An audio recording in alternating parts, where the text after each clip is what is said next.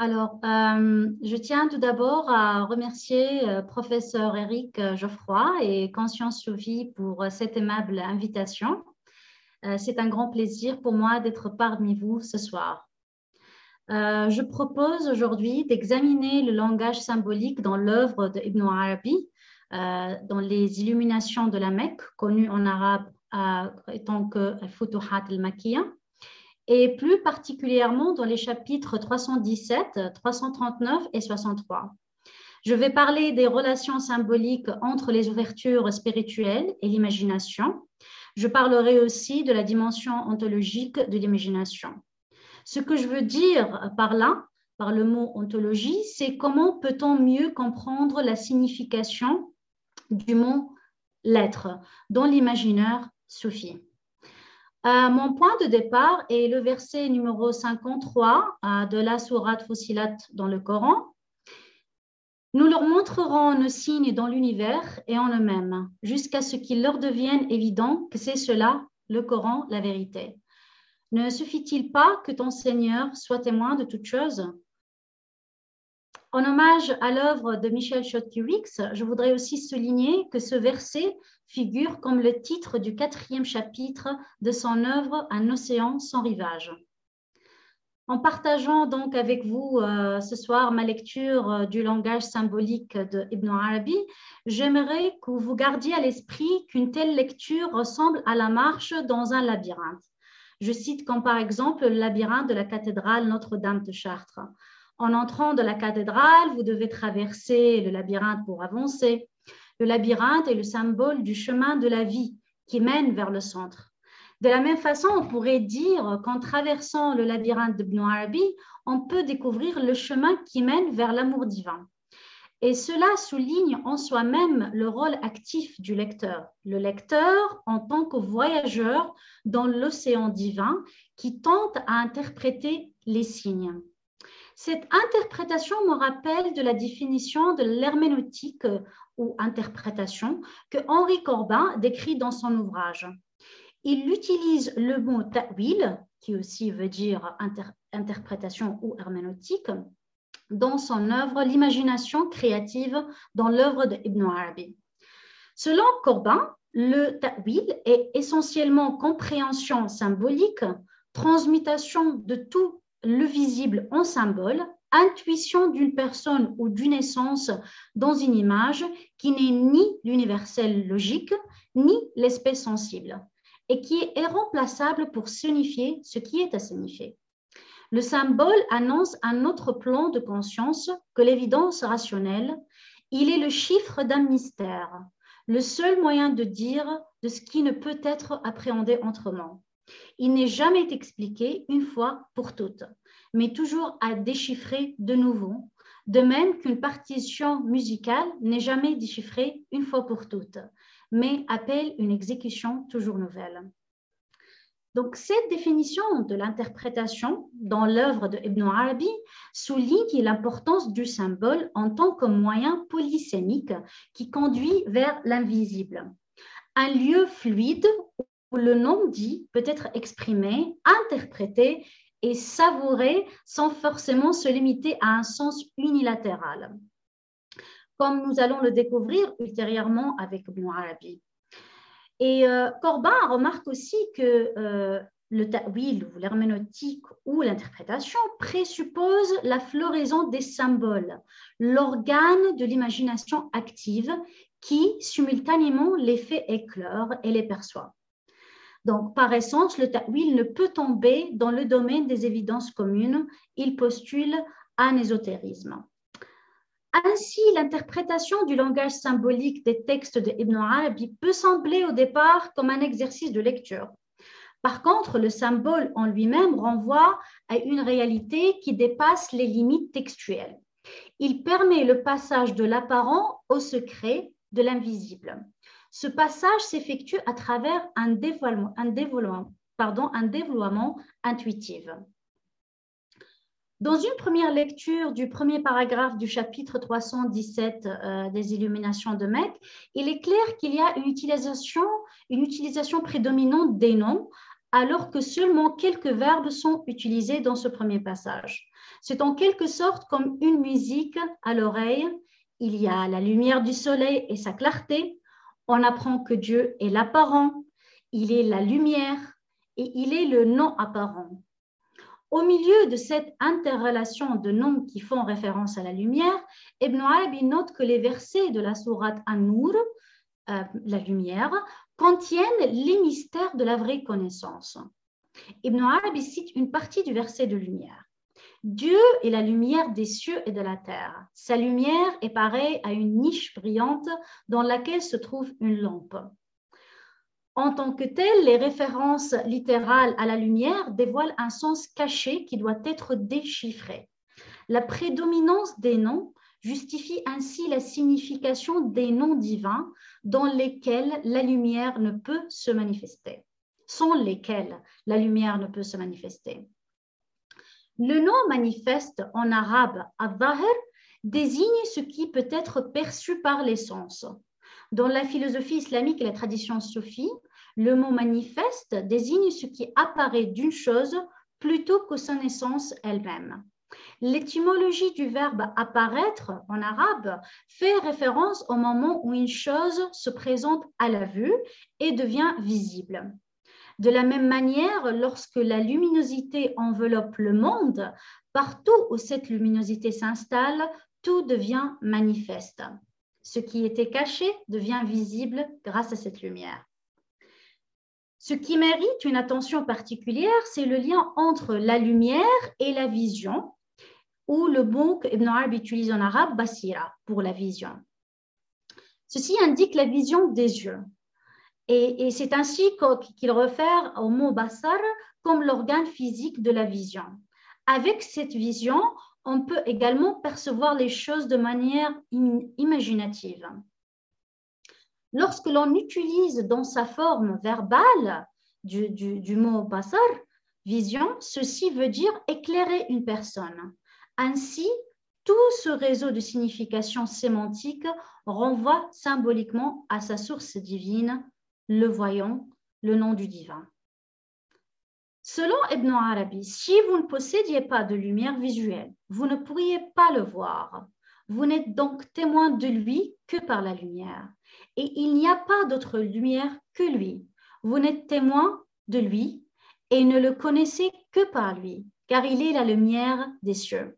Ceci indique que le cœur de ceux qui s'approchent de Dieu est éclairé et il reçoit le don des ouvertures intérieures. Dans l'imaginaire Sophie, l'amour du divin est synonyme de l'effacement du soi en Dieu et de plonger dans sa lumière. Cela dit, ces ouvertures spirituelles deviennent possibles lorsque la lumière atteint l'œil intérieur, ou peut-être aussi, comme Narbi appelle, l'œil du cœur, de celui ou celle qui voyage en quête d'une révélation divine. Les significations symboliques des ouvertures et de la lumière nous dirigent vers un lieu qui ne peut être confiné aux limites textuelles. Ces ouvertures marquent le passage au jardin spirituel. En fait, dans le poème du chapitre 317, Ibn Arabi parle du jardin de Ferdaus où l'esprit y habite éternellement. Quoique ce jardin indiquant le Ferdaus, c'est-à-dire le paradis éternel, je dirais que ce jardin occupe en lui-même un espace purement spirituel. C'est là où le cœur a accès au monde du noble esprit qui est dans un état de tranquillité. Il est à la fois dans un état de silence, de sérénité. Ce lieu, ce jardin intérieur qui existe en chaque chercheur, transcende les mots du texte et nous projette dans un monde où l'on peut se sentir chez soi, où l'on peut savourer l'expérience du silence intérieur et qui ne peut certainement pas être exprimé par des mots. Mais il est évoqué par des signes que l'on retrouve partout dans les textes de Arabi. En déchiffrant ces signes, l'expérience de la lecture en elle-même devient un voyage de transformation.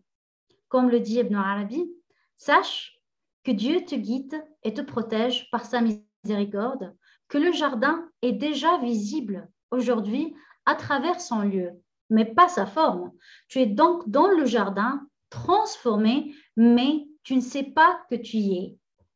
Alors, la question qui se pose, Comment peut-on avoir accès à cette transformation spirituelle? Pour essayer de répondre à cette question, je propose de suivre l'itinéraire des signes et du langage symbolique dans l'œuvre d'Ibn Arabi. Cette transformation nécessite un voyage continu dans un, dans un océan sans rivage. Le voyage spirituel est accompagné de révélations d'images que Ibn Arabi décrit dans le chapitre 339 comme une science des interrelations qui met les images en ordre entre elles-mêmes. Ce sont ces images qui donnent à l'observateur la connaissance de leur essence.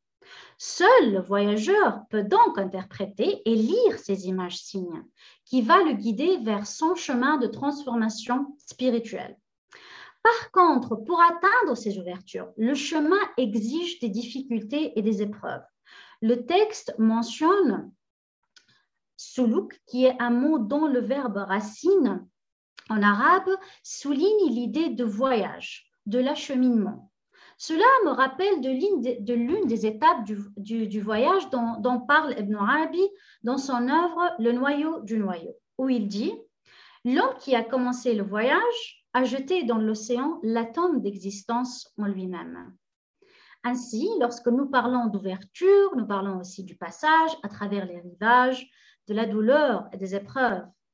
Pour que ces ouvertures se dévoilent, Ibn Arabi nous dit qu'il faudrait s'asseoir à la porte du divin comme un mendiant, faisant ainsi preuve de patience. Il faut continuer à frapper à la porte du divin, jusqu'à ce que le visage du divin se dévoile au cœur de celui ou celle qui a entamé une quête spirituelle. Cet aspect de la pauvreté est renforcé dans le chapitre 339 lorsque Ibn Arabi parle de la qualité de la pauvreté et d'humilité du serviteur mystique. Je voudrais parler un peu plus du poème dans le chapitre 339. La phrase qui attire l'attention est celle où Ibn Arabi parle de la porte d'existence. Cette existence qui s'ouvre donc à travers une porte, une porte qui se déploie, ou qui déploie plutôt une entrée existentielle, euh, est peut-être une manière possible d'être. Où, où étions-nous avant cette entrée existentielle avant que cette porte soit ouverte? Ou allons-nous une fois cette porte est ouverte? Selon Ibn Arabi, si l'être humain cherche sa liberté en trouvant du réconfort dans l'idée du khalifa, c'est-à-dire, ce mot veut dire le, représentant de Dieu sur terre, cette ouverture est assez limitée dans ce sens-là. Cependant, Ibn Arabi indique qu'il existe un cœur qui se cache derrière des serrures dont les clés ont été perdues. Si nous prenons ce poème hors de son contexte, il est facile de tomber dans le piège d'une vision existentialiste absurde de la vie. Mais Ibn Arabi ne permettra pas un tel piège. Nous sommes ici entre de bonnes mains, puisqu'il nous dit à plusieurs reprises dans son œuvre, et Dieu dit la vérité, et il guide sur le chemin. Donc, en revenant à l'idée de la porte de l'existence que, j'ai mentionnée dans, dans le poème, cet être qui est donc le résultat n'est autre que le résultat de l'acte créateur. Comme le cite Surah Al-Baqarah dans le Coran, il est le créateur des cieux et de la terre à partir du néant. Lorsqu'il décide une chose, il dit seulement soit et elle est aussitôt. Ici, il est question d'ouverture de l'être, nous sommes entrés dans un domaine de cheminement qui exige des épreuves. Tout au long de ce chemin se trouve une série de portes possibles qui peuvent être révélées. Il y a, par exemple, l'ouverture du dévoilement du réel, l'ouverture de la douceur dans la dimension intérieure et l'ouverture de l'expression, selon Ibn Arabi. En suivant ces ouvertures, nous entrons dans l'amitié omniprésente, car Dieu est l'ami, il est l'allié, comme nous dit Ibn Arabi. Dans cette réalité, le visage du réel se trouve à chaque pas, comme nous l'indique aussi Ibn Arabi. Mais le visage du réel à chaque pas n'est pas dévoilé à chaque personne. Il est clair que peu de personnes auront accès à ces ouvertures et encore moins à l'expérience de cette réalité. Néanmoins, à chacun de nous, nous avons, pardon, à chacun de vous, nous avons tracé un chemin droit et une route ouverte. Donc, cela signifie-t-il que nous sommes invités à pénétrer dans ce royaume caché? Quoique je n'ai pas de réponse définitive à cette question, il est clair que dans le chapitre 339, cette réalité est la manifestation même de l'amitié divine. Nous pouvons sûrement continuer à chercher les clés perdues et lui demander de l'aide, car il n'est autre que l'ami.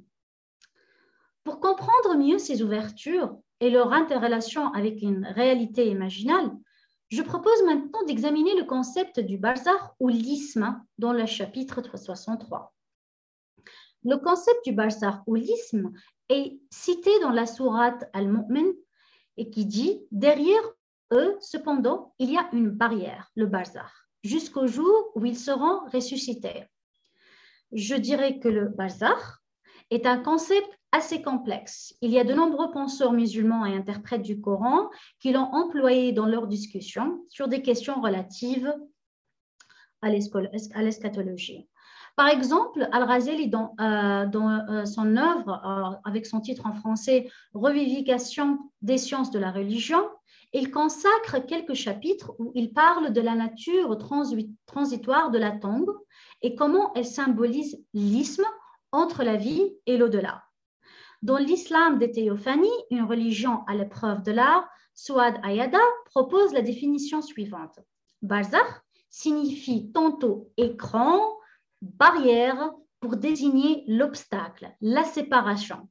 Parfois, il veut dire voile, mais aussi seuil, entre deux, suggérant l'idée de contiguïté et de contact, figurant un espace qui, tel un ça, permet de passage d'un lieu dans un autre, ou l'entremêlement de réalités auparavant distinctes. La contribution d'Ibn Arabi réside dans sa lecture de la signification de l'isme ou du bazar, au-delà des interprétations traditionnelles que j'ai mentionnées avant. Dans les illuminations de Mecque, Ibn Arabi consacre quatre chapitres à ce concept, explorant ses liens épistémologiques avec l'imaginaire soufi. Dans le chapitre 63, le barzakh et l'imagination sont interdépendants. Selon Ibn Arabi, l'isme ou le bazar n'est rien d'autre que l'imagination.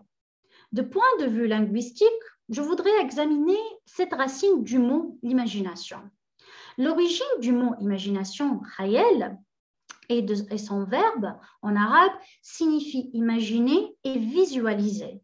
Ce verbe, ce verbe est synonyme de ce qui signifie former des images et l'acte de créer quelque chose. Ça peut aussi signifier l'acte de couvrir aussi en arabe. Hein. Quand on dit, par exemple, euh, quand on utilise ce mot-là euh, pour décrire euh, une personne qui est morte, on dit, par exemple, on l'a couvert d'un tissu.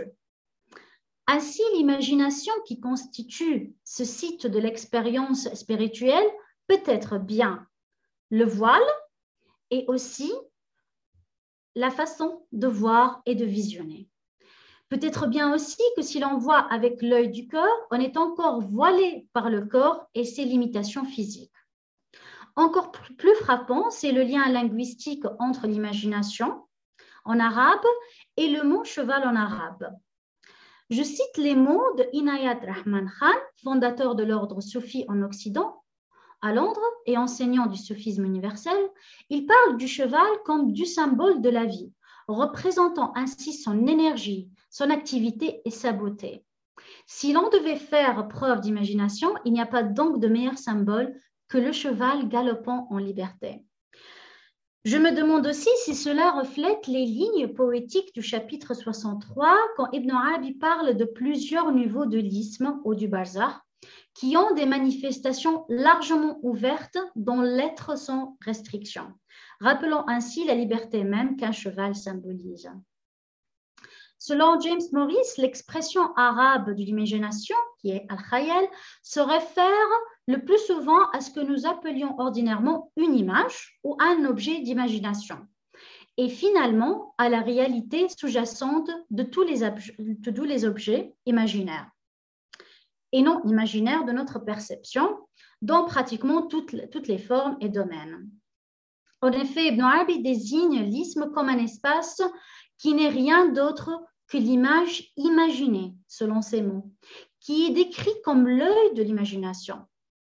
Cet accent sur la symbolique de l'œil et la vision est reflété tout au long du chapitre 63.